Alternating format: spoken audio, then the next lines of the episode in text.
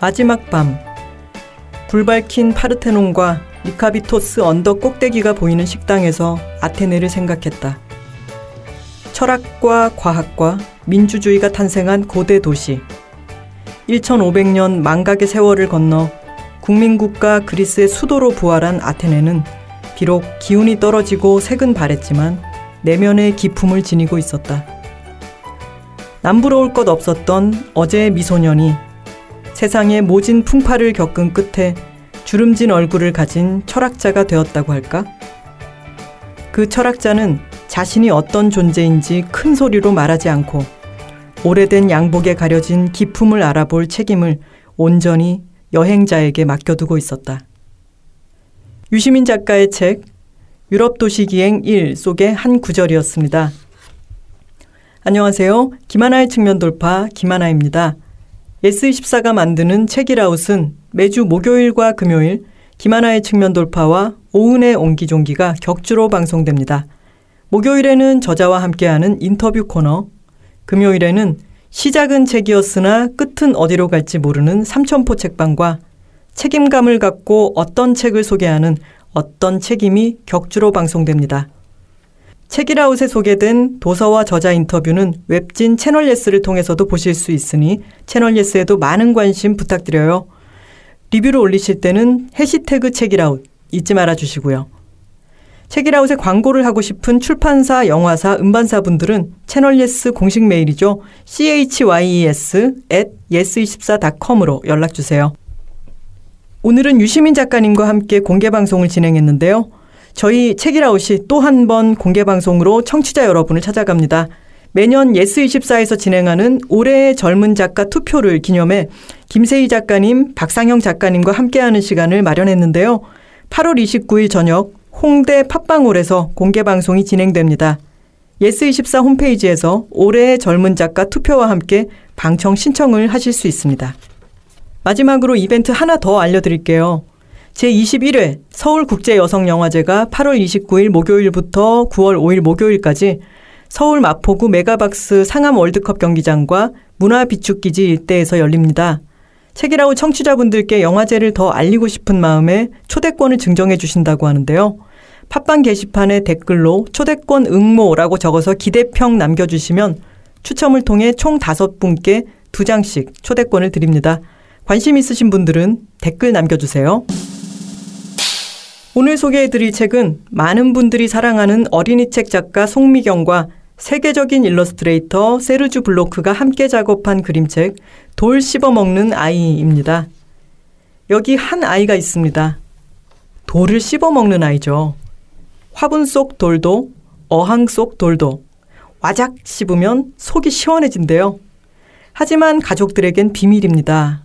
모두 실망하고 말 테니까요. 어느 날 아이는 여행을 떠납니다. 그리고 자신처럼 돌을 먹는 아이들이 많다는 걸 알게 돼요. 용기를 얻은 아이는 집으로 돌아와 말합니다. 난 사실 돌 씹어 먹는 아이예요. 그러자 뜻밖의 사실이 밝혀집니다. 아빠는 흙을, 엄마는 녹슨 못과 볼트를, 누나는 지우개를 먹어왔다는 거예요. 모두의 비밀을 알게 된 아이는 말합니다. 우린 왜 몰랐을까요? 이 책의 그림을 그린 세르주 블로크는 이렇게 말합니다. 이 책은 이상합니다. 그리고 나는 이 이상함이 마음에 들어서 그림을 그렸습니다. 이상한 게 이상하게 여겨지지 않는 세상. 다름을 숨기지 않아도 괜찮은 세상. 무엇을 먹으면 어때? 라는 마법의 주문이 있어 누구나 좋아하는 걸 마음껏 좋아할 수 있는 세상. 바로 그림책 돌 씹어 먹는 아이가 우리에게 보여주는 세상입니다. 오늘 여러분께 소개해드릴 책은 올리브 키터리지로 퓰리처상을 수상한 미국 작가 엘리자베스 스트라우트의 신작 소설 무엇이든 가능하다입니다. 올리브 키터리지 이후 작가의 최고 작품이라는 평을 들은 이 소설은 엠겟이라는 가상의 마을을 배경으로 저마다 사연을 품고 살아가는 인물들의 이야기를 아홉 개의 단편에 담아낸 연작 소설입니다. 우리는 늘 타인의 온기를 갈망하면서도 서로에게 상처를 주며 살아가지요. 작가는 그런 우리 삶의 비극적인 아이러니를 예리하면서도 섬세한 문장으로 그려냅니다. 최은영 작가님은 이 작품의 끝에서 상처를 아는 사람의 삶을 향한 작은 희망을 발견했다고 하셨는데요. 여러분은 이 책에서 어떤 아름다움을 발견하게 되실지 궁금합니다. 다시 한번 소설을 사랑하는 이들의 마음을 사로잡을 이야기라는 박민정 작가님의 추천사 또한 문학 애호가들의 마음을 설레게 하는데요. 소설을 사랑하시는 분들, 외롭고 고달픈 삶에서 좋은 이야기가 주는 깊고도 진한 위로와 감동이 필요하신 분들, 지금 바로 예스24에서 이 책 무엇이든 가능하다를 만나보시기 바랍니다. 이번에 소개해드릴 책은 방학마다 했던 탐구 생활 교재의 페미니즘 버전이라고 할 수 있는데요. 생활 속에서 실천할 만한 워크북을 원하는 페미니즘 초보자들에게 좋은 책. 게일 피트먼이 쓰고 박이은실이 옮긴 페미니즘 탐구 생활입니다. 이 책은 표지가 정말 예뻐서 눈에 딱 띌 것 같아요. 머리에 사과를 얹고 당당하게 서 있는 모습이 행동하는 페미니즘의 의미도 잘 살리면서 탐구 생활이라는 제목과도 착 붙는 느낌이에요. 그런데 사실 페미니즘이 뭐냐? 페미니즘을 왜 알아야 하냐? 그거 여자한테만 좋은 거 아니냐고 묻는 사람들이 여전히 많아요. 기본 개념을 제대로 알고 있어야 편견이나 오해를 바로잡고 건강한 논의를 이끌어낼 수 있다는 생각이 드는데요. 이 책이야말로 페미니즘의 기초 개념부터 역사까지 한 권에 담았다는 점에서 입문서로 딱인 것 같습니다. 게다가 이 책 너무 쉬워요. 정말 일상적인 주제들로 페미니즘을 풀어내고 있거든요. 하나 더, 직접 해보는 활동들로 몸에 익힐 수 있어서 더 좋은 것 같습니다. 페미니즘의 첫 발을 내디드려는 이들을 위한 입문서. 페미니즘 탐구 생활이 궁금한 책이라우 청취자분들은 지금 바로 예스24 모바일로 접속하세요. Check it out, check it out, check it out, check it out, check it out, check it out, check it out, check. Check it out, check it out, check it out, check it out, check it out, check it out, check it out, check it out, check it out. 오늘 모신 분은 도시와 사람에 대한 이야기를 들려주실 지식 소매상입니다. 인생은 너무 짧은 여행이라는 말에 끌려서 유럽 도시 탐사 여행을 시작하셨다고 하는데요. 늘 그러하셨듯 알아두면 언젠가는 쓸데 있는 이야기들을 모아서 유럽 도시기행 1을 쓰셨습니다. 유시민 작가님입니다.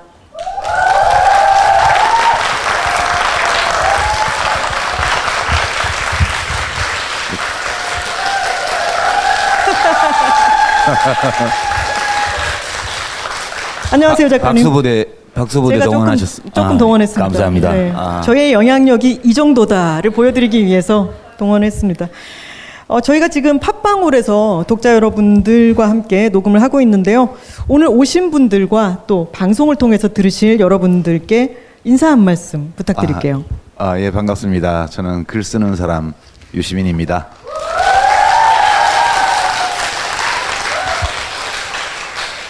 자, 제가 동원해서 오신 여러분, 어, 화력을 이제는 살짝 낮춰주셔도 괜찮을 것 같습니다. 작가님과 함께 공개 방송을 한다고 했더니 아, 정말 반응이 너무너무 뜨거웠어요. 이 홀을 다 채울 수도 있지만 저희가 아, 경상도 출신이시니까 이 말을 아실 것 같은데 속닥하게 이렇게 이렇게 속닥하게 모여가지고 예. 얘기를 하려고 50분만 초대를 했습니다. 근데 저희가 이제 방청을 원한다라고 하는 사연을 받았을 때 너무 연령대가 다양한 거예요. 보통 작가가 너무 인기가 많다 그러면 요즘은 아 아이돌급이야라고 얘기를 하는데 이건 아이돌 팬층 플러스 작가님이 좋아하시는 심수봉 씨 팬층 플러스 나아가서 패티김 선생님을 좋아하는 팬층 등등 정말 너무나 연령대가 다양하게 신청을 해주셨어요. 너무 띄우시는 거 아니에요? 아유 동원도 해왔는데 그 정도는 네 그렇다면 인기의 비결이 뭘까요? 그게 인기라기보다는 네. 이제 제가 예전에 이제 정치할 때도 좀 악명 그때도 악명을 좀 떨쳤고 네. 그 뒤로 지난 몇 년간은 이제 방송에도 자주 나가고 그래서 네. 왠지 텔레비전에서 자주 보면 좀 아는 사람 같잖아요. 네. 네. 그런 것 때문에 그런 게 아닐까. 온전히 제 글 때문에 생긴 그런 거는 음. 아니라고 봐요. 네. 네. 약간 제 책이 좀 그거 지적하시는 분들도 있던데 약간 스크린셀러 성격도 있다. 음. 네. 연예인들이 책 내면 많이 나가잖아요. 이거는 지금 겸손하신 건지 잘난 척을 하신 건지 모르겠네요. 셀프, 셀프 디스를 한 건데. 근데 원래도 바쁘시지만 요즘은 더 바쁘실 것 같아요. 방송 출연도 하시고 어, 어제도 여기서 라이브 방송을 하셨었고 어, 저희 채널 예스에 인터뷰 하신 내용을 봤더니 헬스를 하신다라는 얘기를 봤는데 아, 예. 네, 책이 나오고 난 뒤에 지금 연일 계속 스케줄이 이렇게 많이 있는데 이것을 소화하기 위해서 준비를 하신 게 있었던가요, 혹시? 네, 제가 그렇게 바쁘지는 않아요, 아, 사실은. 아, 예. 네. 원래는 그냥 월요일부터 금요일까지 아침에 출근하고 저녁에 퇴근하고 음. 작업실로 거의 사람을 만나는 일이 없이 그렇게 몇 년간 어. 살다가 음 1년 좀 한 10개월 전쯤에 이제 노무현재단 이사장 맡으면서 그것 네. 때문에 이제 제 작업 시간의 한 3분의 1 정도가 없어져서 네. 이제 나머지 작업 시간이 좀 강도가 세졌죠. 아무래도. 음. 예, 그래서 그것 때문에 약간 이제 빡빡해지기는 했는데요. 음. 그닥 그렇게 제가 하는 활동이 없어요. 그 밖에는. 그리고 음. 에, 방송도 요즘은 뭐 정기적으로 나가는 것도 없고 또 부정기적으로 나가는 것도 뭐 어쩌다 한번 음. 있는 거라 좀 한가하게 살고 있죠. 어찌 아. 보면. 예. 헬스는 네. 헬스는 네. 바빠서 하는 게 아니고요. 네. 자꾸 책 한 권 쓸 때마다 네.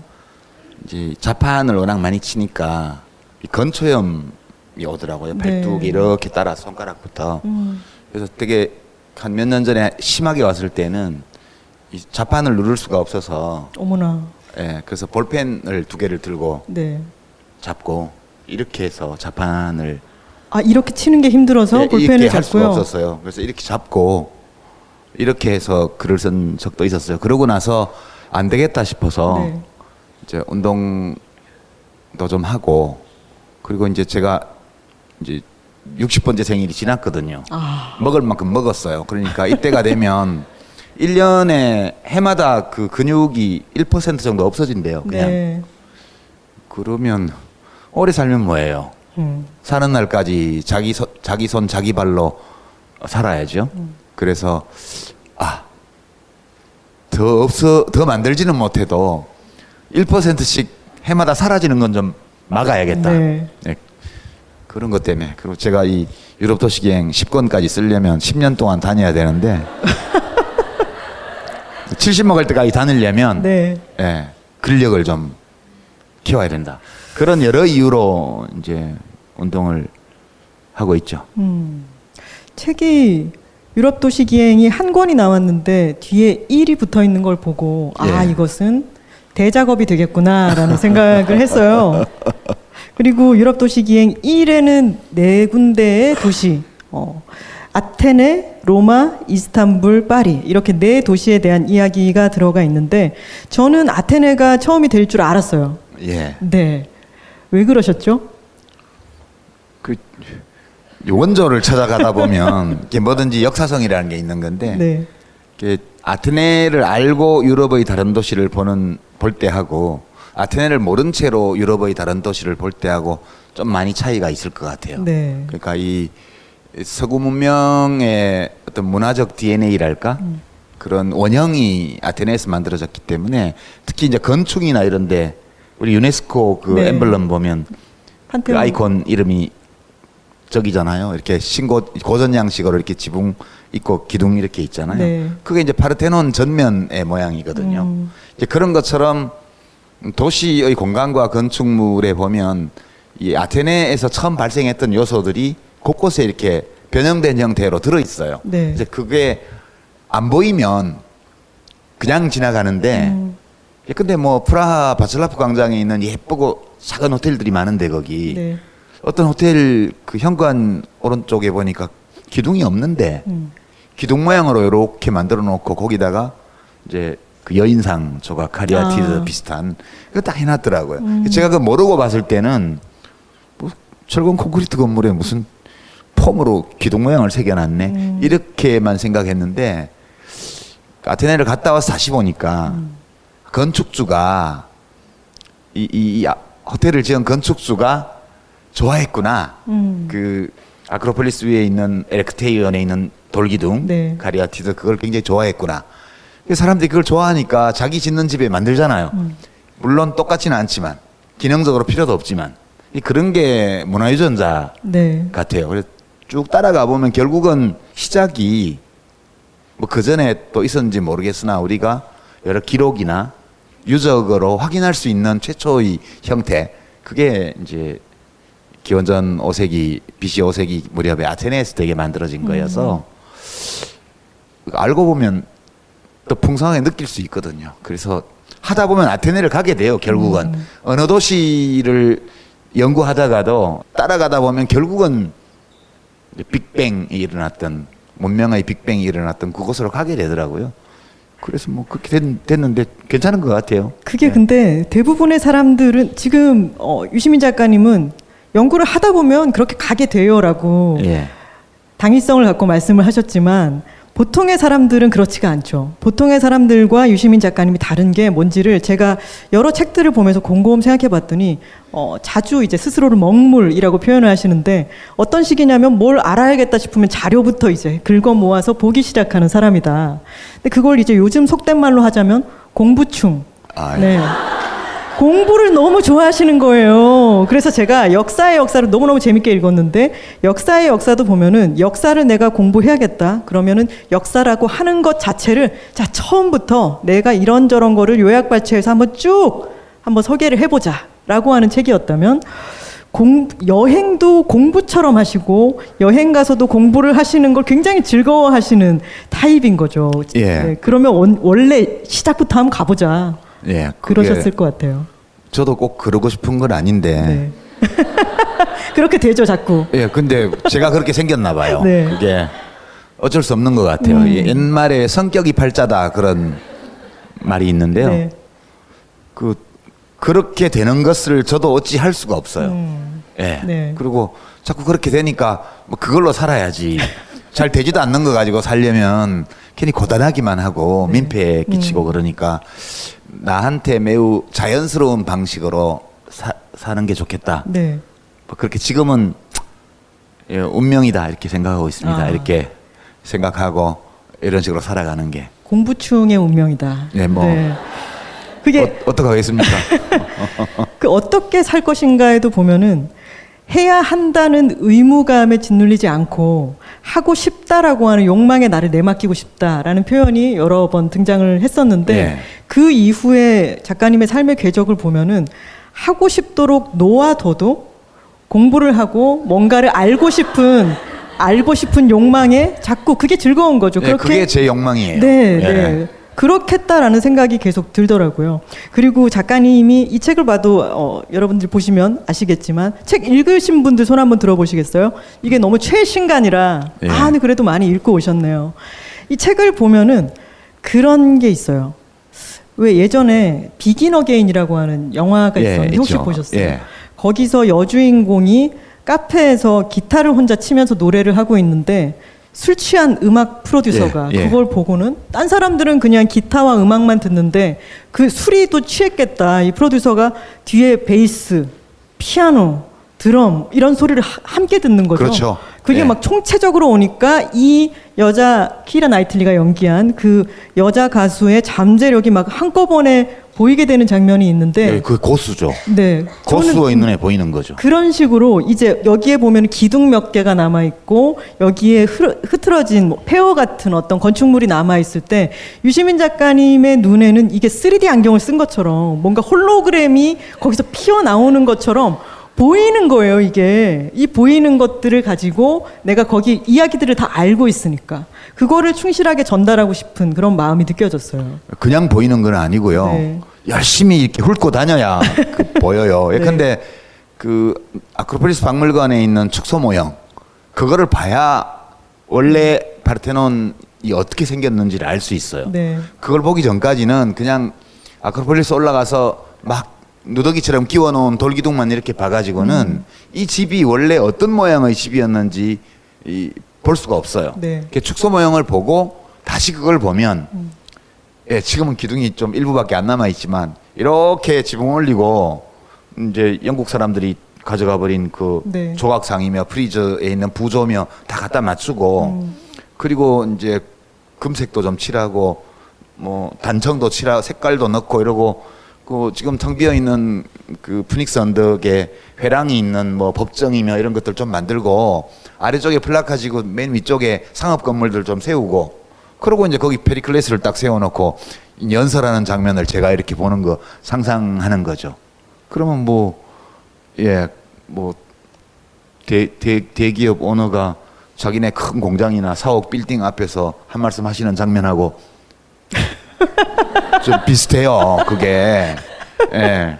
그런, 이런 비유들도 너무 재밌는 게 책에서 왜, 이를테면은 노트르담이 참 마음 아픈 사건입니다만 화재로 많은 부분이 첨탑도 무너지고 그랬잖아요. 근데 그런 것에 프랑스 파리 시민들의 심경을 이 책에서 뭐라고 표현하셨냐면 조계사, 광화문, 경복궁, 명동성당이 한날 한시에 불타올랐다고 생각을 해봐라. 그런 느낌일 거다. 이런 식의 뭐 여기가 지금 이런 식으로 배치되어 있는 것은 우리나라로 치면 이렇게 설명을 너무 음 그렇겠네, 어 그렇겠군 이렇게 이해가 될 수 있도록 비유를 잘 갖다 붙이시더라고요. 예, 그것도 그냥 보이는 건 아니고요. 네. 어떻게 얘기를 해야 책이 팔릴까?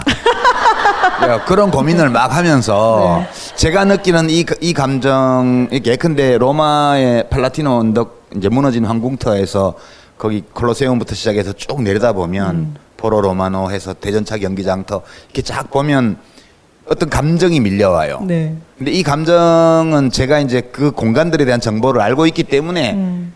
생기는 거거든요. 모르면 그 감정이 안 생겨요. 네. 와 좋았겠다 이런 거요. 음. 응? 그 여자들은 이제 전차 경기장 같은데 함부로 못 가고 있으니까 음. 그쪽 그 전차 경기장 쪽 남쪽으로 나 있는 왕궁 테라스에서 멀리서 봤겠죠 아마 음. 거기 막 보이거든요 위치가 이제 그런 상상을 이렇게 하, 하는데 제가 알고 있는 모든 정보를 이 책에 쓸 수가 없어요. 네.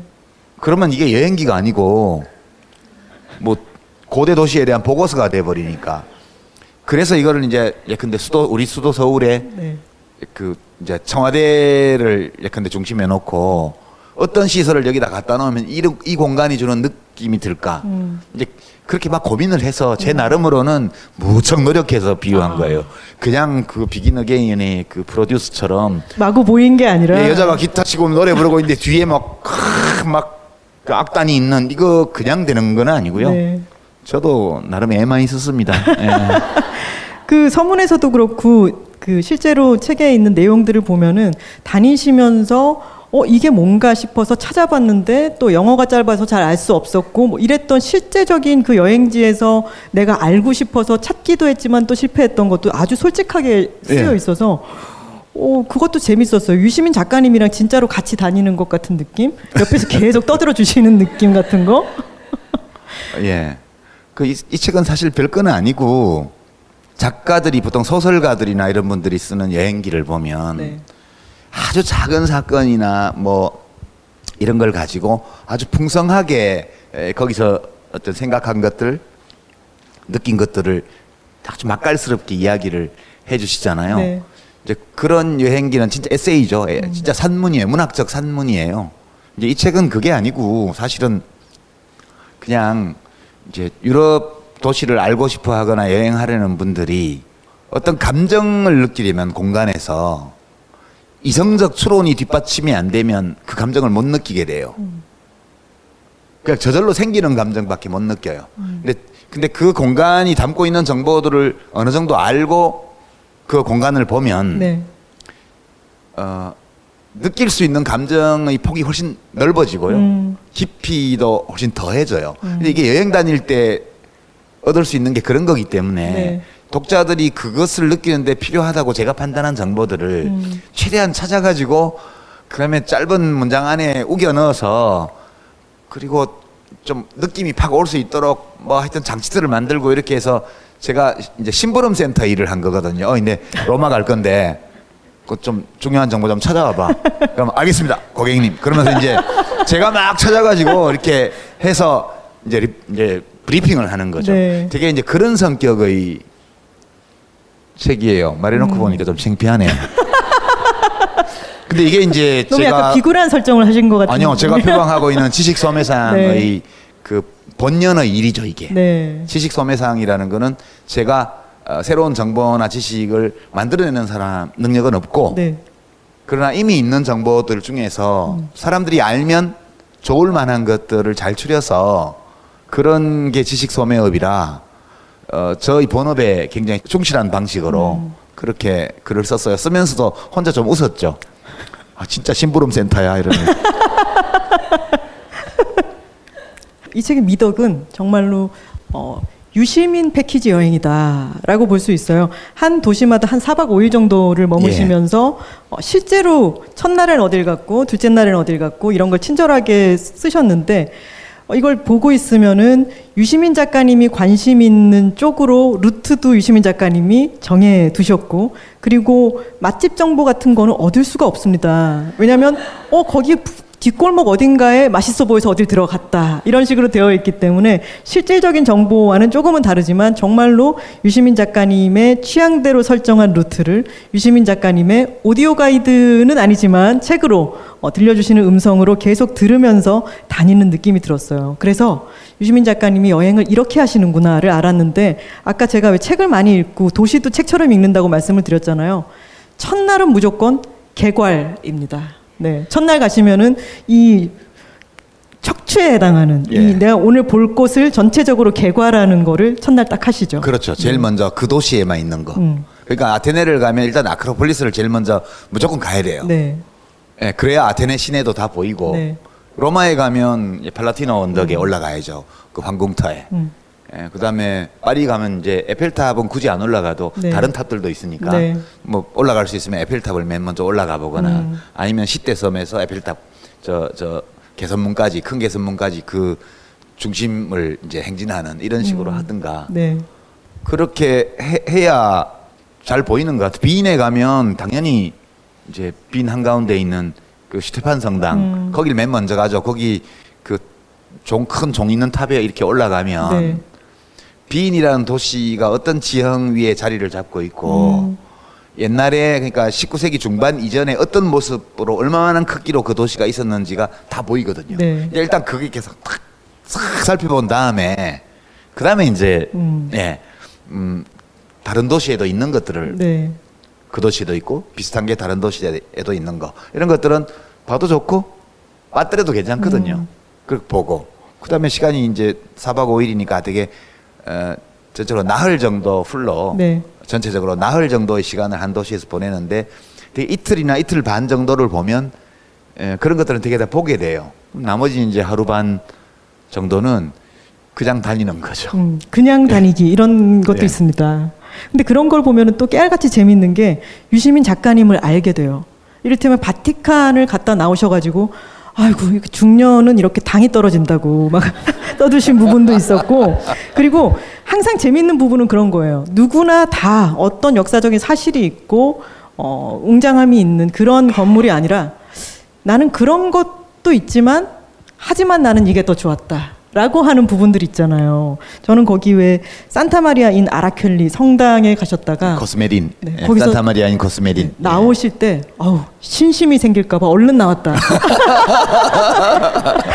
그리고 알스 신잡을 보신 분들이면 아시겠지만 또 장신구 같은 거를 박물관 같은 데 가면 예쁜 장신구 같은 거를 또 그렇게 좋아하세요. 예쁜 걸 좋아하시나 봐요. 또 여러 이제 카리아티드라고 하는 그 기둥에서도 여자가 이제 여자를 기둥으로 아까 말씀하신 여자 모양으로 된 기둥이라든가 아니면 로댕 갤러리 같은 데 가셨을 때도 로댕 박물관에 가셨을 때도 여러 다른 웅장한 막 지옥의 문 이런 게 있지만 나는 까미유 클로, 클로델의 두상이 마음에 들더라. 라고 되게 조그매요. 어, 그런 두상인데. 그런 취향이신가 봐요. 그런 작가님의 어떤 하지만 나는 이게 더 좋았다라고 말씀하시는 것도 재밌었거든요. 그게 이제 기질과 관계가 있는 있는 것 같아요. 제 생각에는. 네. 그러니까 저는 되게 흔한 거는 별로 감정을 못 느껴요. 에펠탑 좋아하시잖아요.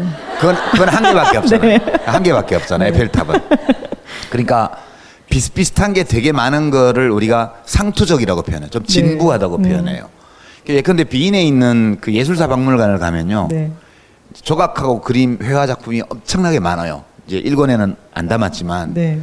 근데 거기 있는 전시품 중에서 거진 반 이상은 전부 다 옛날 합스부르크 왕실 오스트리아 음. 헝가리 제국의 황제의 가문에서 보유하고 있던 수집품들이에요. 그것을 이제 1918년도에 혁명이 일어나서 재정을 폐지하고 공화정으로 갈 때 왕실의 재산을 다 몰수했거든요. 국가 네. 소유로. 음. 그래서 가보면 노란색 딱지를 붙여놨어요. 그 합스부르크 왕가 소유의 음. 작품이 국가 소유로 넘어온 것들은 따로 표시를 해놨어요. 엄청 많거든요. 근데 보면요, 진짜 진부해요. 음. 왕가 소유의 것들이. 예. 네. 어떤 걸 모아놨냐 하면 전부 기독교 성화예요. 대부분이 다. 아, 네. 기독교 성화 아니면 그 다음에 왕과 왕의 가족들과 귀족들과 부자들의 초상화. 대부분이 다 그거에 진짜 지루하기 짝이었거든요. 네. 그리고 그 예술 창작의 자유 같은 것들이 아직 꼽히기 전에 에, 이제 뭐 그렸던 작품들이기 때문에 그때는 화가들이 그림을 그려서 파는 시대가 아니고요. 그림을 사줄 사람이 정해져야 그림을 그리는 거예요. 음. 뭐 아무개 백작이 어, 와이프 초상화를 그려 백작 부인 초상화를 그려달라 그런다. 그럼 야 요새 초상화 누가 잘 그려? 요즘 트렌드가 누구야? 이러면 아 젊은 화가 하나 있는데 걔 오라 그래. 그 영화 보면 그러다가 백작 부인하고 사랑에 빠지고 화가하고 그렇죠. 뭐 그런 거 네. 나오죠. 예, 그런 식으로 그린 거기 때문에 이 발주처의 취향이 고스란히 들어 있어요. 아, 발주처의 네. 취향이. 네. 그 그거는 작가 화가의 예술가의 자유로운 창작품이 아니에요. 그게 막 수백 수천 점이 계속되면 음. 정말 지겨워요. 다니는데 다리도 아프고. 그럴 때 갑자기 어떤 작품 하나가 확 튀어요. 음. 완전 다른 작품이에요. 중세기에 또는 근대 초까지 에로티즘을 표현하고 싶었던 화가들은 어떻게 했을까? 네. 그 구스타프 클림트가 키스나 이런 작품 가지고 그걸 처음에 했을 때 난리가 났잖아요. 네. 베토벤 프리즈나 이런 것들 너무 야해가지고 음. 발주자가 원래 식당 벽에 걸 하려고 발주했는데 너무 야해서 인수 거부한 게 지금 제체시온 그 분리파 회관에 있잖아요. 네. 그거 보러 사람들이 엄청 가거든요. 근데 그게 이제 19세기 말 일인데 그 이전의 화가들은 에로틱 에로티즘으로 우리가 얘기하는 이런 음, 것을 표현할 때 어떤 방식을 썼나를 음. 제가 딱 그때 느꼈어요. 어떻게 돼 있었나요? 어떤 그 작품이냐 하면 사람들이 화가들이 많이 그린 그림 중에요. 유리트가 많아요. 유리트. 아, 네. 목을 그, 베는 홀로페르네스. 예, 적장. 예, 네. 홀로페르네스의 목을 베는. 네. 그러니까 미인계를 써서 잠입해서 술 취해서 골아뜨게 떨어지게 하고 목을 베서 나, 오는그 구약 네. 외경에 있는 그 유리트. 여, 여자 영웅이죠. 엄청 많이 그렸어요 사람들이 화, 음, 화가들이 네. 웬만한 화가들은 다 그렸어요. 그 다음이 집 나간 탕하여 음. 돌아온 탕하여 음. 성경에 나오는 이게 집 나가가지고 막 극처방전 살다가 어, 좀 고생하다가 저 이제 집에 왔는데 아버지가 야단 안 치고 음. 아들이 왔다고 잔치를 열잖아요. 그 성경의 얘기를 굉장히 많이 그렸어요. 어느 도시를 가도 귀족과 왕가의 수집품에는 유리트 그림하고요. 돌아온 탕하 그림은 다 있어요. 음. 근데 제가 비인이었던 것 같은데 돌아온 탕하가 아니고요. 집 나간 탕하라는 제목의 그림이 있는 거예요. 돌아와서의 잔치가 아니라 돌아오기 전에요. 돌아오기 그, 전에 그, 그 돌아온 탕하가 집에 돌아오기 전에 밖에 있을 때 상황을 그린 거예요. 네. 대박. 진짜 저는 아니 이렇게 어, 얼굴에 만면에 웃음을 그 그림 앞에 한참 서 있었어요. 네. 그게 어떤 그림이냐면 네. 제가 화가도 뭐 들은 적이 없는 화가고 그렇던데 네. 이렇게 술 취한 여기에 뾰족한 탕아가 술잔을 들고 여자하고 놀고 있어요. 매춘부하고 네. 음. 매춘부로 추정되는 여인과 그 여인은 아주 섹시해요. 그리고 저 뒤쪽에 조그맣게 돈 세고 있는 포주가 있어요. 아. 그 그림을 딱 보면 아, 이 화가가 이 성경의 이야기를 빙자해서 자기 자신의 어떤 감정을 이 그림에 나타냈는지를 딱 전해오더라고요. 음. 돌아오기 전에 탕화를 그린다는 이 참신한 발상. 그리고 그 모든 그림의 분위기와 거기 등장하는 인물들의 캐릭터가 네. 정말 살아있는 거예요. 음. 그래서 제가 보면서 아, 내가 그 당시에 화가였더라도 이런 식으로라도 표현했을지 모르겠다. 음. 그런 거예요. 좀, 좀 이상하죠. 그, 그 그림 앞에 사람 아무도 없어요. 저 혼자 서 있어. 저 혼자 막, 와, 이러면서. 그제 아내 보고 사진 찍어, 사진 찍어. 그 빨리 찍어야 돼. 아내분 얘기가 나와서 어, 말씀인데 재밌어요. 책 서문에 밝히셨죠. 이 책에 들어있는 모든 사진은 아내 한경애 씨가 찍었고 그리고 책에서 우리라고 하는 것은 모두 한경애 씨와 나 우리 부부를 지칭한다라고 예. 두 분이 같이 그러면 여행을 다니신 그렇죠. 거예요. 둘이 같이 다니죠. 음. 사진사를 딴 분을 모시고 다니면 네. 돈이 많이 들어서 안 돼요. 호텔 방도 따로 잡아야 되고. 따로 잡아야 되고. 그럴 바에 그냥 사진을 좀 더 열심히 찍어봐요. 이렇게 해서 같이 예. 가시게 된 거군요. 한, 한 2년 사진을 배웠어요. 아, 어, 아 사진을 배우셔서. 예, 요즘 대학에 아카데미 많잖아요. 사진 네. 아카데미. 예. 이번 여행을 통해서 예전에 유시민의 알릴레오에서 하신 말씀이 기억이 나는데 정치를 하게 되면은 나뿐만 아니라 가족들도 을이 된다라고 하셨어요. 특히 이제 아내한테 미안한 마음 같은 게 있으셨을 것도 같고 이번 여행을 통해 가지고 그런 어떤 마음이 전달이 좀 됐을까요? 아니 꼭 그런 건 아니고 같이 같이 일하러 다니는 거라. 네. 싸우지는 않으셨어요? 네, 싸울 일은 없죠. 싸울 일 왜 없어요? 여행 가면 싸울 일 여행 가면 싸울 일 천지죠. 아, 네. 그 이제 저희가 여행 다니면서 안 싸우는 이유는 네. 이게 무슨 정답을 찾아가는 일이 아니잖아요. 네. 그냥 오늘 어디 가야 되는데 어느 한쪽이 좀 사정이 있어서 못 간다 그러면 가지 말지 뭐 그러면 돼요.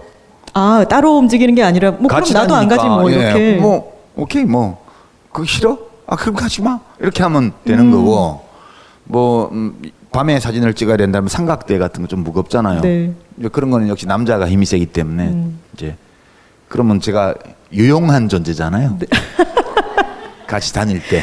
유시민 작가님은 네. 쓸모가 꼭 있으셔야 돼요. 본인이 네. 사회에서도 내가 어떤 쓸모가 있어야 되겠다라고 하는 아까 말씀드린 것처럼 해야 한다는 아 그걸 뭐라고 해야 될까요? 저 아까 신심 얘기 잠깐 하다 말았는데 종교가 있지는 않으시잖아요. 네, 종교가 없죠. 있지는 않은 게 아니에요. 네, 없죠. 네, 저는 무신론자니까. 그런 부분이 있었어요. 여기서는 어, 이 여기 해당되지 않기 때문에 쓰지는 않으셨지만 잠깐 아시시에 다녀오셨잖아요. 예. 아시시에는 성프란치스코 또는 성프란체스코 또는 샌프란치스코에 해당하는 그 성인이 거기서 예. 있었잖아요. 아시시의 프란치스코 성인. 네. 예. 근데 거기서 느끼신 게 저는 꽤 컸을 거라는 생각이 유추가 되더라고요. 왜냐하면 신심이 생길까봐 되게 겁나는 사람은 저도 약간 그런데 왜냐하면 저는 종교심, 신심 같은 게 분명히 있지만 종교는 없어요.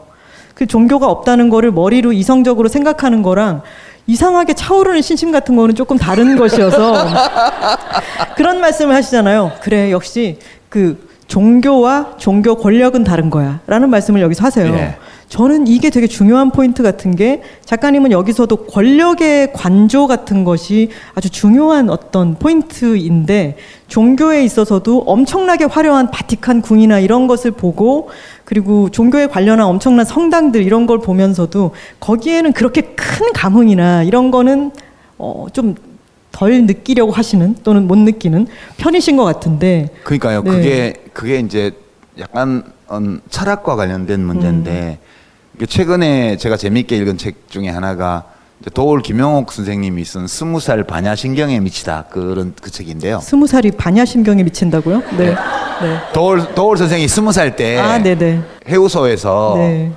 그똥 누시다가 그 반야신경이 적힌 쪽지를 발견을 하고 거기서 이제 반야신경에 미치셨, 미치셨 던 그런 얘기들이에요. 근데 이제 우, 똥을 누시다가 반야신경에 미치셨던 그런 네. 이야기요. 네. 근데 정말 그 지금까지 도울 선생님이 낸 모든 책 중에서 문장이 제일 정갈해요. 네. 예, 그 이제 보살들 곁으로 오신 것 같아. 음. 근데 이분이 그 책에 보면 서론이 절반이고요, 본론이 절반이고 그래요 책이. 음. 도울 선생님 책은 항상 그렇죠. 어, 근데 그 서론에 보면 온갖 스님들 얘기가 나와요. 그 중에 어떤 이제 우리 한국 불교사에 큰 영향을 줬던 몇몇 스님 뭐 일화가 나오는데 그 중에 어떤 스님 일화가 있어요. 동네에 어떤 부자가 아버지가 돌아가셔갖고 이제 사구제를 지내는 거예요. 예, 사구제. 이게 원래 음. 불교에는 없던 의식인데 중국을 거쳐서 들어오면서 이제 조상숭배하고 결합한 게 절에서 지내는 사구제인데 그 스님이 쫓아가서 그 사람들이 많이 모여 있어요. 사구제 지내는데 저 사람들 왜 와 있냐 할때 상좌가 이제 저기 끝나고 나면 거기 차린 음식 그거를 나눠줄 거기 때문에 그거 얻어먹으러 사람들이 와 있다 그러는 이 스님이 막 가셔가지고 경허 스님인가 가셔가지고 상에 있는 음식을 싹 쓸어가지고 사람들한테 나눠줘 버려요. 음. 그러니까 그 공양주가 화가 났죠. 그 부자가 음. 아니 스님 무슨 짓이냐고.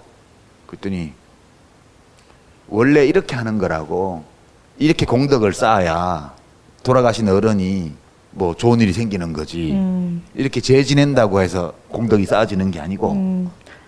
그러니까 이제 그러니까 그 설득이 돼가지고 막 예, 받아들였어요. 음. 그러면서 이제 잘 모든 걸 하고 나서 기분이 좋으니까 또 시주를 냈어요. 네. 듬뿍. 그러니까 이, 이 돈은 여기 절에다 내지 말고 어, 인근 심리에 좀 밥 못 먹는 사람들한테 예, 쌀도 주고 이렇게 하라고 그래요. 음. 그리고 뭐 절에다가 공덕을 쌓아야지. 그러니까 헛소리 하지 말라고. 공덕은 절에 쌓는 게 아니라고. 공덕은 절에 쌓는 게 아니다. 네. 네. 그 얘기가 그 종교의 본질을 얘기를 한 거예요. 그, 네. 그, 그 경허 스님 이럴 텐데. 그러니까 저는 약간 그 얘기를 이번 책에서 읽었을 때, 아, 나 혼자 그렇게 생각한 게 아니구나. 어, 대단한 그런 법력을 가지셨던 스님도 나랑 생각이 비슷하셨네. 음, 음. 그런 건데요. 우쭐하셨나요? 그 아시시의 네. 프란치스코 성인이 한 일이 진짜 아무것도 없는 분이에요. 네. 수도원 운영 규칙 만든 것밖에 없어요 업적이. 음.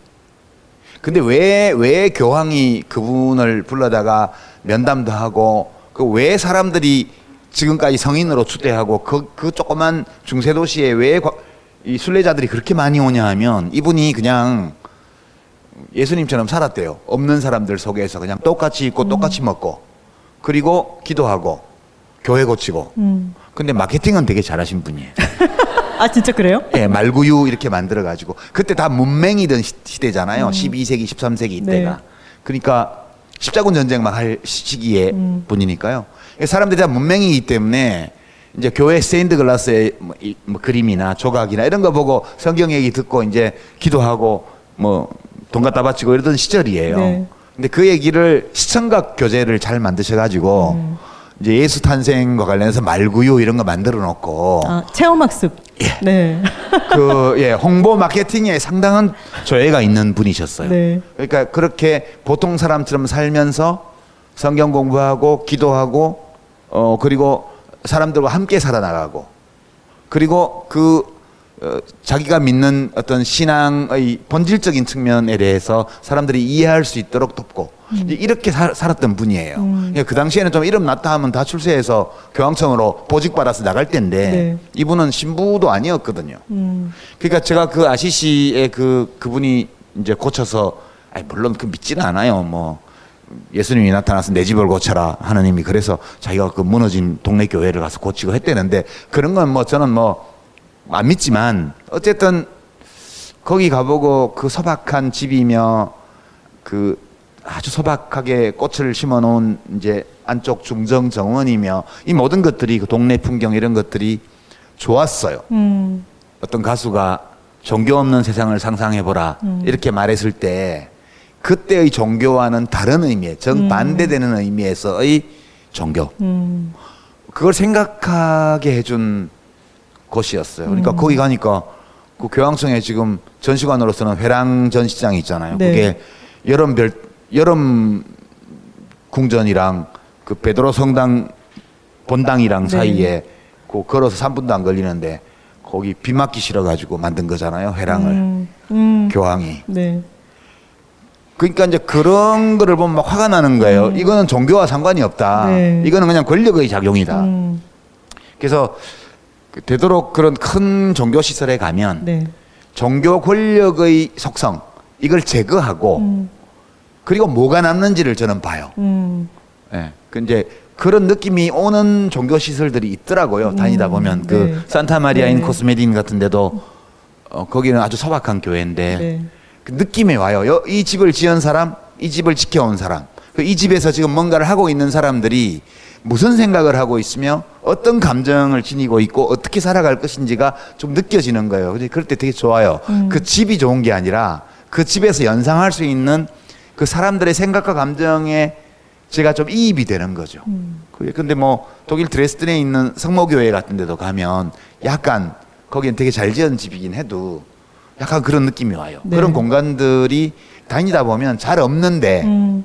가끔씩은 교회든 성당이든 절이든 뭐 이슬람 사원이든 그런 느낌이 오는 공간들이 있어요. 근데 음. 그거 그 공간에서 제가 그 느낌을 받는 것은 그 집을 그렇게 짓고 그렇게 운영해 온 사람들의 마음이 어떤지가 전해져 와서 그런 것 같아요. 음. 사람들이 거기 사진을 막 찍어요. 큰 성당 같은 데를 많이 갔는데 인증샷 네. 찍고 막 셀카 찍고 막 하는데 저 사진을 왜 찍지? 그러니까 어떤 마음으로 저 사진을 찍는 걸까 굉장히 궁금하더라고요 음. 보면서. 그거는 저는 사실 별 의미 없다고 봐요. 그냥 음. 나도 여기 와봤다. 뭐 그것도 의미가 있으려면 있을 수는 있는데 그것만 가지고 8,000km, 9,000km를 비행기를 타고 가서 음. 그것만 느끼고 와도 괜찮은 걸까?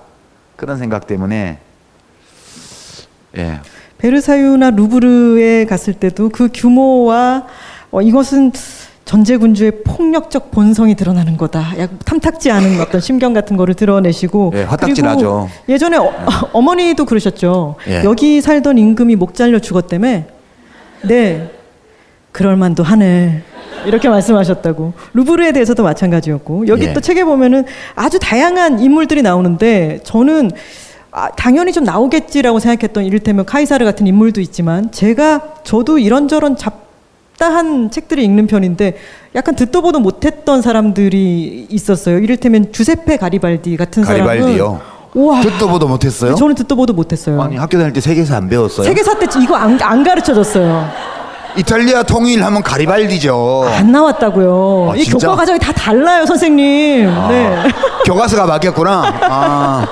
근데 이 너무너무 매력적인 캐릭터 만화 주인공 같은 인물이죠. 네. 만화 주인공 네. 같은 인물. 그렇게 이게 고대만 다룬 것도 아니고 뭐 고대 중세 정도까지만 다룬 것도 아니고 사이사이에 근대 현대도 막, 막 튀어나오는 거예요. 그래서 이 책을 어느 골목에서 무슨 이야기가 튀어나올지 모르죠. 이를테면은 어느 광장에 있는 노천 시장이 있다니까 거기 파스타 면 사러 갔다가 조르다노 브루노가 여기 동상에 왜 있어? 이러면서 또 막 찾아서 이제 쓰시잖아요. 예. 그 사람은 중세 시대 중세 시대 말이죠. 그때 예. 과학자였는데 신성 모독을 했다는 이유로 그 사람이 죽은 자리가 거기였던 거죠. 근데 정말 맥락 없이 파스타 면을 사러 갔다가 조, 르자 조르다노 브루티 브루노에 대한 이야기가 막 나오는 거죠. 아무도 관심 없어요 그 동상에. 로마 사람들도 아무도 관심이 없고요. 네. 그 동상을 바라보는 사람은 저밖에 없었어요.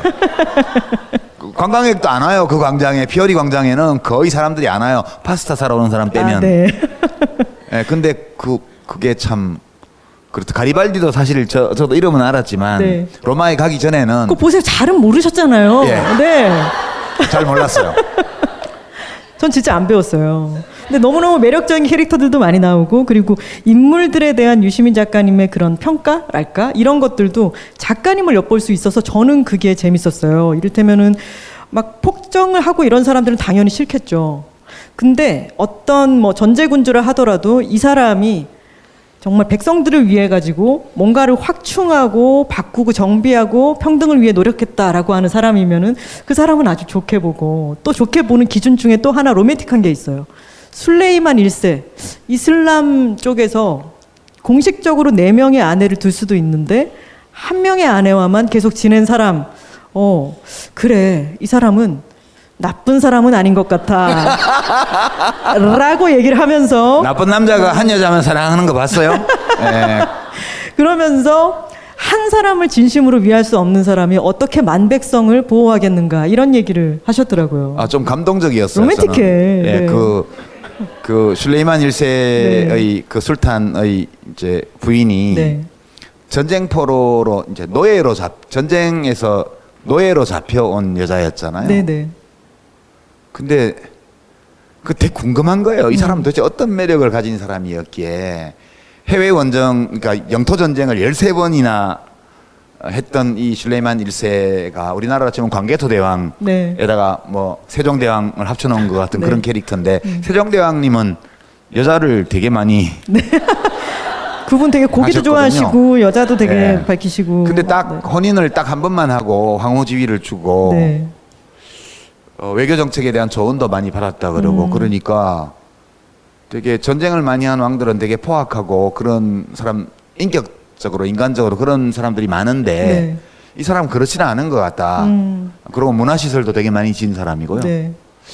그, 그게 그냥 좋아 보이더라고요. 저는 그쵸. 그게. 예. 작가님이 왠지 좋다고 생각하고 끌리고 이런 사람들을 보면은 또 작가님에 대해서 얘기를 해주는 부분이 있어요. 이 책이 본인도 모르게 작가님 자체에 대해서 이야기를 해주는 부분이 있어 있다고 그냥 알아두세요. 네. 네. 그리고 제가 좀 궁금한 게 있었는데 성녀 카테리나에 대한 이야기가 나옵니다. 예, 예. 그러면서 카테리나는 음, 잔다르크가 만났다고 주장했던 그런 성녀였고 여기서 중요한 것은 카테리나에 대한 이야기도 중요하지만 아주 TMI인데요. 거기 뭐라고 쓰셨냐면 내게 아주 소중한 사람의 세례명이 카테리나다. 예. 근데 그 소중한 사람이 누군지를 밝히지 않았고 카테리나는 성녀기 때문에 여성입니다. 예. 아내한테도 얘기할 수 있는 그런 사람이신 거죠? 어, 그럼요. 아, 네. 예. 그, 그분 누구신가요? 아, 저 딸. 아, 왜 그렇게 신비주의 전략을 쓰셔가지고. 아, 제딸 세례명이, 세례명이 카테리나인데 네. 제가 이제 저는 종교가 없어서 네. 되게 에, 이제 성당에서 세례명을 정할 때는 이 가톨릭 성자, 성녀들의 이름을 따서 하잖아요. 네. 그래서 카테리나 성녀가 누구지? 그 궁금하다 이런 생각은 했는데 네.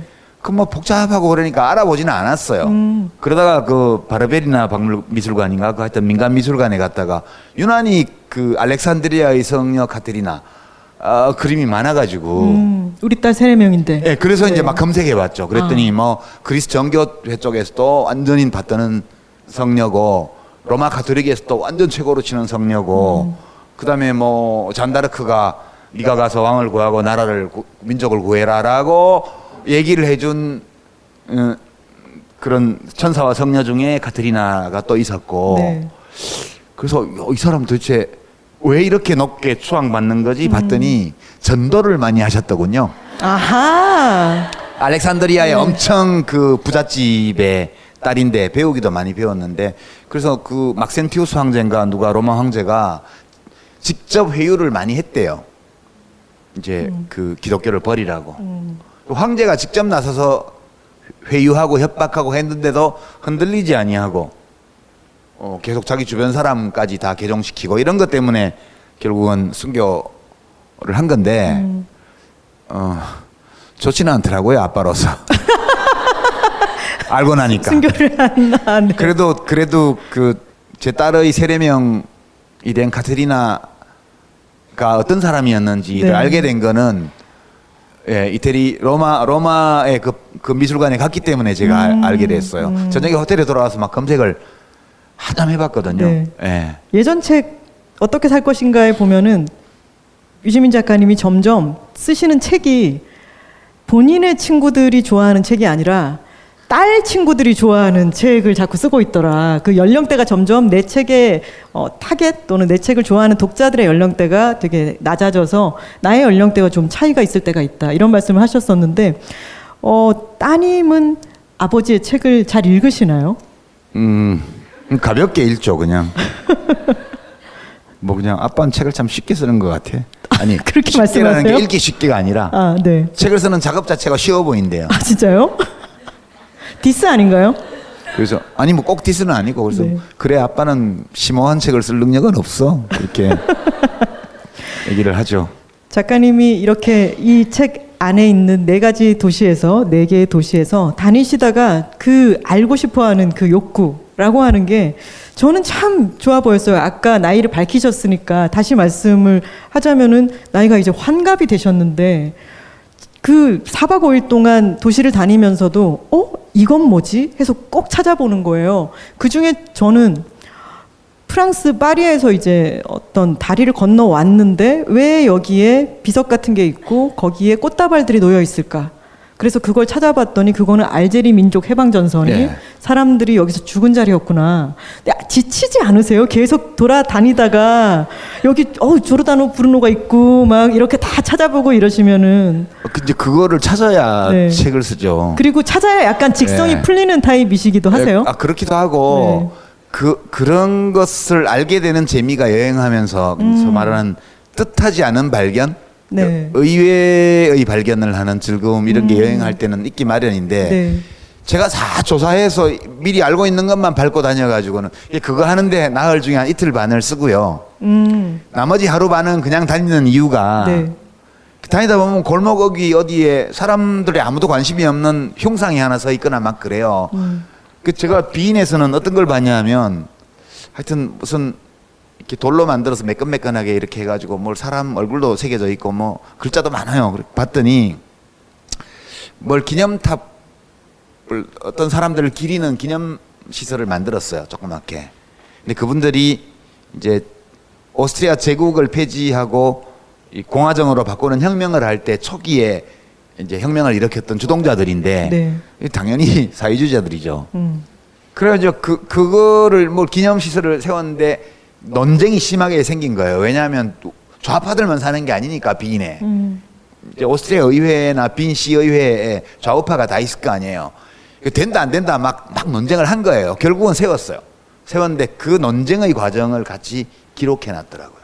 음. 이이 그 흉상이며 이런 걸 세울 때 모두가 다 기꺼이 세운 것은 아니고 이런 논쟁과 논란과 이런 것들을 거쳐서 결국 만드는 것으로 결론이 나서 언제 이렇게 만들었다 이게 돼 있어요. 음. 그래서 제가 보면서 어, 빈 사람들 괜찮네. 괜찮다. 너무, 너무 깍쟁이 같고 음. 도시는 그냥 부티가 줄줄 흐르고 그렇긴 해도 야 진짜 이거 그그 그 시끄러웠던 그 경위까지 여기다 다 적어놨냐. 음. 그래서 그것도 제가 사진으로 다 찍어왔어요. 네. 그 써놓은 걸. 이제 그런 것들을 볼때 그걸 만든 사람들, 거기 살고 있는 사람들에 대해서 생각하게 돼요. 음. 그 반성도 좀 하게 되고. 음. 그래서 그런 점들이 아니 그러려고 여행 다니는 거 아니에요? 그렇죠. 네. 근데 유달리 어, 도시를 텍스트적으로 이것은 책이다 또는 대형 서점이다 이렇게 표현도 많이 해두셨고 예. 아야소피아 이스탄불에 있는 아야소피아에 가셔서는 그것은 이 집이 난해한 텍스트이기 때문이다라고 어, 쓰셔서 지금 말씀하신 것처럼 곳곳에 있는 것들이 아까 왜 홀로그램이라는 말씀도 드렸는데 매트릭스 영화에 보면 그 보이는데 앞에 막, 막 자막이 막 올라오잖아요. 네. 작가님은 아시는 것도 많고 여전히 호기심도 너무 많기 때문에 도시에 있는 수많은 것들이 그런 식으로 막 호기심도 자극하고 또 알고 싶은 것도 생기고 내가 알고 있으니까 더 보이는 것도 있고 그러실 것 같아요. 예, 약간 그 고대 유적이나 네. 중세 건축물을 보러 다니면 약간 시간 여행하는 느낌이 있어요. 음. 시간 여행을 실제로 우리가 할 수 없죠 지금은. 나중에 뭐 할 수 있게 될지 모르겠지만 왜냐하면 영화에 나온 것들이 현실이 되는 게 워낙 많아가지고 제가 그거 안 될 거라는 말을 못 하겠어요. 언젠가는 음. 어, 우리들 중에도 시간 여행자가 누가 혹시 있을 수도 있죠. 먼 미래에서. 그, 되게 작가님 1등으로 가고 싶지 않으세요? 아니요, 저는 그냥 현대가 좋아요. 그냥 이 생만 살고 갈래요. 아, 네 네, 알겠습니다. 네. 그냥 그렇게 약간 시간 여행하는 느낌이 있어요. 네. 시간 여행을 실제로 물리적으로 할 수는 없지만 이제 정보들을 찾아내고 그때 그 일과 관련됐던 인물들한테 감정이입을 하고 거기 상상력을 가동해 보면 약간 그 약간은 가능해요 그 시간 음, 여행이 네. 그 그런 게 고대 유적지나 중세기 건축물에는 그런 거를 못하면 그냥 포토존으로서의 의미밖에 음. 없, 없을 것 같아요. 음. 그럴 거면 차라리 산토리니를 가는 게 나아요. 음. 아, 그냥 풍광 좋고 이런 쪽으로. 산토리니 가면 좋거든요. 네. 거기 비탈진데 이렇게 빌라들 쫙 있으면 구조가 딱 그렇잖아요. 음. 위에는 이, 이, 이, 뭐죠 이 차양 같은 게 있어서 뒤쪽에 있는 집이 안 보여요. 음. 그 아래쪽은 비탈이니까 베란다에 이렇게 딱 누우면 아랫집이 안 보여요. 음. 그러니까 이 이 섬 비탈에 나 홀로 그 섬과 바다와 하늘을 보면서 있는 듯한 느낌이 있고 섬한 끝에 고양이 한 마리 앉아 있고 그러면 왠지 성취감을 느끼거든요. 네. 아, 내가 여기까지 왔어. 그리고 보통의 여행서들은 네. 그쪽을 얘기를 많이 하죠. 그 그걸 느끼는 게 차라리 나요. 음. 그냥 가서 그 2000년 3000년 된 그 유적에 그냥 인증샷을 찍는 그거보다는 음. 저는 차라리 산토리니 가서 거기서 그 바다와 하늘을 즐기는 쪽이 더 낫다. 음. 근데 이제 산토리니는 뭐 역사가 없죠 아무것도. 그건 음. 시간 여행 할 게 없어요. 현재밖에 없어요. 음. 그 그것도 뭐 나름 괜찮죠. 예. 이미 시간 여행자신 거죠 작가님이 시간 여행 자체를 즐기고 계신 거죠 어떤 유적지 같은 걸 보면서 근데 그런 오래된 뭐 유적지 같은 거를 보면은 뭐랄까 솔로몬 왕의 말이 떠오르잖아요 자연스럽게 헛되고 헛되며 헛되고 헛되나니 모든 것이 헛되도다. 예. 이런 말이 떠오르고 무상함 같은 것을 느끼게 되는데 이번에는 특히 노트르담을 이번에 보고 오셨는데 예. 그 이후에 불이 탔잖아요. 그렇죠. 예. 그 느낌이 굉장히 독특했을 것 같아요. 아니요, 노트르담한테는 그 정도는 별게 아니에요. 노트르담이 아, 지난 시기에 겪었던 보면. 그 시련과 그 몰락과 네. 그다음에 이제 몇 번 반복되었던 부활의 서사 이런 것이 이미 있는 에, 이제 종교 시설이고요. 너무 흉물이어서 철거 논쟁이 막 벌어졌어요. 예, 그럼요. 전, 그, 어. 그때 철거됐으면 네. 없어졌죠. 19세기 초에. 네. 그러니까 이제 다시 재건하는데 별 문제 없어요. 음. 그뭐 자료 다 있겠다. 뭐 참나무만 구하면 뭐 첨탑 올리는 거요. 참나무만 구하면 된다. 예, 참나무 네. 좋은 거 구해서 잘 말리면 네. 첨탑 올리는 거 일도 아니고요. 네. 근데 이제 사람들이 그 불났을 때 그렇게 파리 시민들이 무릎 꿇고 눈물을 흘리고 했던 게 거기에 얽힌 집단적 기억이 많아요. 네. 그 나폴레옹의 대관식도 거기서 했고요. 네. 그다음에 나치한테 나라를 뺏겼다가 다시 파리를 해방하고 나서 해방 기념 미사도 거기서 했고요. 음.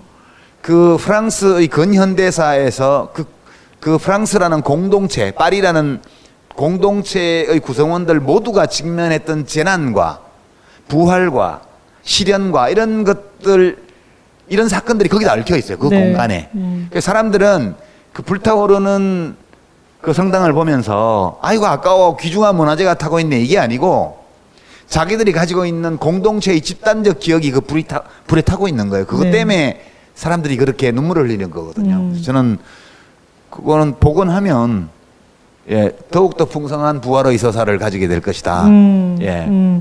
그 거기서 타고 사람들이 눈물을 흘리는 것은 그 건물 자체라기보다는 그 건물에 얽혀 있는 공통의 기억과 그렇죠. 다시 말하자면은 역사와 거기에 거기를 스쳐갔던 인물들의 이야기들과 그런 것들이 다 서려 있기 때문에 그렇죠. 집단적 기억과 네, 이런 것들이 받게 되는 거죠. 이다 뭐 멧돼지가 내려와서 산소를 파헤쳤다 그러면 나머지 산소는 우리가 별 느낌이 없죠. 근데 우리 아버지 산소를 멧돼지가 파헤쳤다 이러면 감정이 막 일어나잖아요. 예, 네, 그게 지금 무슨 말씀하시나 했더니 그게 사실은 네. 우리는 그 성당이 불탈 때 프랑스 사람들이 느끼는 파리 시민들이 느끼는 그 감정을 충분히 이해는 못해요. 그러니까 음. 누구 집 아버지 무덤을 멧돼지가 팠대 이러면 저런 하는 정도죠. 네. 근데 진짜 우리 아버지 무덤을 멧돼지가 파헤쳤으면 그 느낌이 완전 달라요. 음. 예, 그래서 그런 거에 파리 시민들의 그 감정 상태에 를 느껴보려면 같이 네. 그러려면 그 성당에서 무슨 일이 있었는지에 네. 대해서 알아야 돼요. 음. 모르면 못 느끼죠. 뭐 사는 데는 지장 없지만 몰라도. 예. 그래서 저는 유럽 도시 기행을 어, 오늘 안 읽어보신 분들 그리고 청취자분들도 한번 읽어보시면은 내가 여행을 다닐 때 유럽의 도시 여행 많이 가잖아요. 근데 거기서 보이는 게 아니라 보이지 않는 것이나 그 자리에서 사라졌던 또는 서려 있는 기억들 같은 것을 정말 많이 고대부터 근현대까지 빽빽하게 어, 그것을 얻을 수 있기 때문에 더 풍성한 여행이 될 수 있으리라고 생각합니다. 그러니까 제가 그 표현을 그렇게 했는데요. 낯선 도시는 자기를 보여주기만 해요. 말을 안 걸어줘요. 음. 무슨 말을 하고 있는데 그 들을 수 있는 사람만 듣는 거예요. 사람들은 듣지는 못하고 보기만 해요. 네. 도시하고 대화를 못 해요. 음. 그 알아야 그 도시에 대해서 알아야 대화를 할 수 있거든요. 대화를 해야 교감이 되는데 음. 그 낯선 유럽 도시가 가지고 있는 공간이나 건축물들과 대화를 전혀 못 하고 네. 상면만 하고 만났다는 인정 음. 인, 인증만 사진으로 찍고 돌아오니까 그게 어차피 돈 들여서 갔는데 음. 기왕이면 더 풍성하게 대화를 나누고 네. 그러면 좋잖아요. 그렇게 꼭이네 도시뿐만 아니라 어느 도시를 가더라도 네. 그 도시가 가지고 있는 독특한 것, 음. 독특한 공간, 건축물에 대해서 정보를 좀만 검색해보고 이제 그와 관련된 사람들의 삶 이런 것들을 좀만 알아보고 가시면 어, 그 집들이 말을 걸어온다는 걸 느끼시게 될 거예요. 음. 되게 좋거든요, 그게. 그, 그 말이 들리면 되게 벅차요. 음. 어, 그런 거 좀, 예, 느끼시면 좋을 것 같아요. 표현이 안 되네. 그런 그런 좋은데 쳐다보시니까 정말 좋은데 어떻게 막 표현이 안 되네. 말을 못 하겠네. 어렵네. 아.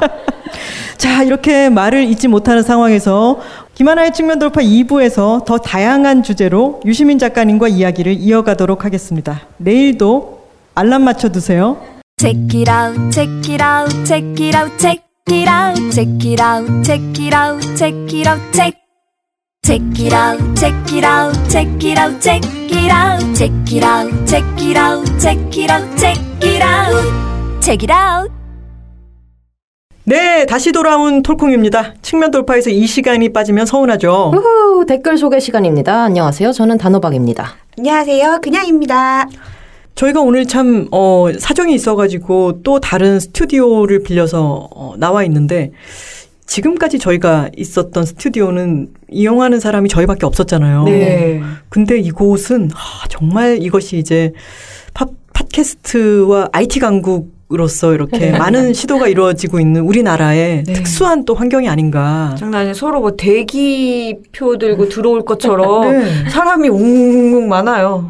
그리고 방방이 지금 다 모두 막 녹음을 하고 계셔가지고 노래방 같은 느낌으로. 네. 네. 서비스 좀, 받아야 될 것 같아요. 좀 있으면 10분 서비스 넣어주실 것 같아요. 재밌네요. 자, 저희 지난 방송에서 그 밑강 작가님과 함께 했잖아요. 밑강! 근데 정말 그 어느 때보다 다양한 반응들이 쏟아졌던 것 같아요. 정말 밑강슐랭부터 뽀로로까지 우리 밑강 작가님께서 다 평정하셨죠. 네, 제가 또 찾아봤더니 블로그에도 그 어. 밑강 작가님 편을 듣고 책을 사서 읽고 그 다음에 감상을 남겨주신 분들이 많이 계시더라고요. 네, 네이버에서 밑강 작가님 책이라고 아~ 치면 나옵니다.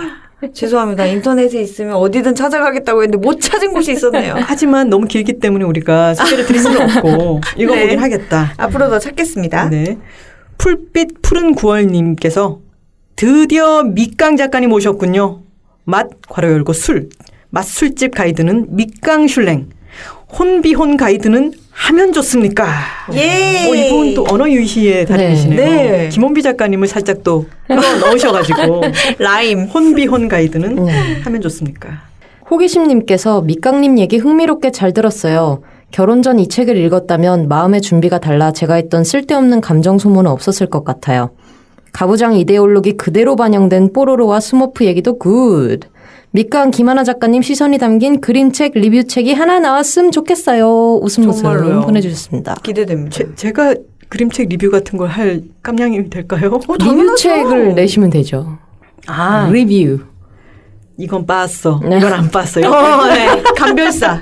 감별사. 야 이거 너무 좋다. 감별사. 야 내가 칭찬해주고 싶다. 아 근데 이분이 이 결혼 전에 이 책을 읽었다면은 쓸데없는 감정 소모는 없었을 것 같아요. 음. 아, 진짜 이 미리 읽으시면은 도움이 되죠. 네. 네. 미리 읽고 결혼을 막 파토 내라 이게 아니라 읽어 보시면은 괜히 이렇게 감정 소모할 것을 좀 더 이성적으로 체크해 보게 되는 어 정말 그 앞부분에 나와 있던 부제가 네. 어, 고민하는 당신을 위한 현실 검증 솔루션 이렇게 예. 돼 있었잖아요. 검증을 일단 해보고 네. 그리고 미리 이런 일이 벌어질 수 있다라고 하는 마음의 준비와 그에 대한 대응 자세를 연습해 볼 수 있다는 게 좋은 것 같아요. 좋습니다. 솔루션. 네, 물랭이의 저주님께서 밑강 작가 출연한 책이라웃 하면 좋습니까 편 듣고 있는데 그의 목소리를 들으니 김치전에 생맥 한 잔 하고 싶다. 아, 아름답네요. 밑강이시여, 책임져라. 날 책임져. 나도 요즘 손목 왜 이렇게 아프냐 했더니 무리한 500잔 들기로 크크크크크크라고 남겨주셨습니다. 많은 분들이 이 손목 아프고 이런 거를 뭐 내가 일을 너무 많이 했나 보다 뭐 이렇게 생각하실 수 있는데 이게 500 때문에 올 수 있다. 그리고 500을 들고 자꾸 건배하는 습관이 있으면 그렇죠. 더 심각해진다. 그렇죠. 충격이 손목에 그대로 온다. 그렇죠. 김치전에 생맥 한 잔 하고 싶다라고 하셨는데 저희 디프리를 김치전을 네. 아 너무 그렇죠. 맛있었잖아요. 네. 호프마당. 정말 서교동에 있는 호프마당. 맞아요. 밑강실례님께서 네. 저희를 데리고 가주셨죠. 그렇죠. 네. 거기 닭튀김도 맛있었고, 맞습니다. 김치전도 맛있었고. 대박입니다. 네. 어. 여러분 오징어 소면도 맛있어요. 흔디님께서 밑강림 나온 책이라웃에서 가장 공감한 부분은 출생률 높이려면 정상 가족만 옳다는 생각을 버려야 한다는 것. 네. 출생률 높은 나라는 한부모 가정에 대한 편견이 없는 곳. 한국은 정상의 범주에 벗어나면 제도적으로 보호받지 못하고 사회적 시선은 날서 있으니 양육을 포기하는 경우가 많겠지. 출생률 문제를 더 나아야 한다에만 집중하지 말고 이미 태어난 아이들을 잘 챙겨주는 데에도 신경 쓰면 좋을 텐데. 임신했을 때 김희경 작가님의 이상한 정상가족을 읽었는데 엄청 공감했던 내용들이 책이라웃에 언급되어 반가웠다 하셨습니다. 있는 애들부터 잘 챙겨야죠. 그래요. 음, 있는 애들을 진짜 다른 나라에 이렇게 막 보내고 있으면서 정말 부끄러운 일입니다. 그러게요. 네. 이설님께서 책이라웃 밑강림 편을 들었는데 밑강림은 속사포 유머를 김하나 작가님은 깨알 유머를 계속 방출하시니 정신 못 차리고 웃고 고민하고 또 분노했다. 시가 스타트업 술꾼 도시 처녀들 뽀로로와 스머프 예. Yeah. 수익 넘치시는 우리 이설님. 와 아이디가 오. HWJ HWJ HWJ님께서 책이라 밑강님 편 듣다가 하면 좋습니까 결론 보고 놀랐던 거 생각난다. 모든 연애 이야기의 해피엔딩이자 꼬린 지점이 결혼인 시기가 드디어 지나갔구나 라는 생각이 들어서. 하지만 아직도 주 3회 정도 결혼 안 하냐는 얘기를 듣고 있지 라고 남겨주셨습니다. 저 정말 공감됩니다. 네. 주 3회 정도면 정신건강에 좀 안 좋은 그죠. 환경인 것 같아요. 근데 참 이런 사람들이 어디 빌런처럼 숨어 있다가 잊을만 하면 나타나가지고 결혼에 대한 화두를 막 던져준다니까요. 뒤떨어진 분들이다. 네. 빨리 따라오시라. 어떻게 변해가고 있는데. 그렇죠. 책이라고 또 안 듣는지. 이런 부분. 이 HWJ 곱하기 3님께서 책이라웃을 권해주시라. 이 음. G3에 이렇게 얘기하는 사람에게. 아, 정말. 이렇게 말씀드리고 음. 싶네요. 네. 입 아프게 떠들면 안 되니까 그냥 네. 책이라웃 들어보세요 하고 아홉 글자만 말하면 되니까요. 어. 그리고 하면 좋습니다를 또 읽어보시는 것도 좋겠죠. 장난 아닙니다. 네. 꼭 읽어보십시오. 하면 좋습니까를 이제 선물을 해주시라. 어, 이런 이야기들이 또 다양하게 많이 있어야지 당연하죠. 이게 꼭 정답이 아니구나라는 생각들이 점점 우리 사회에 많아지잖아요. 맞습니다. 이런 다른 목소리들이 더 점점 더 많이 나오기를 바라면서 저희도 또 다른 목소리와 함께 다시 돌아오겠습니다. 매주 목요일과 금요일 알람 맞춰 주세요. Check it out, check it out, check it out, check it out, check it out, check it out, check it out, check. Check it out, check it out, check it out, check it out, check it out, check it out, check it out, check it out, check it out.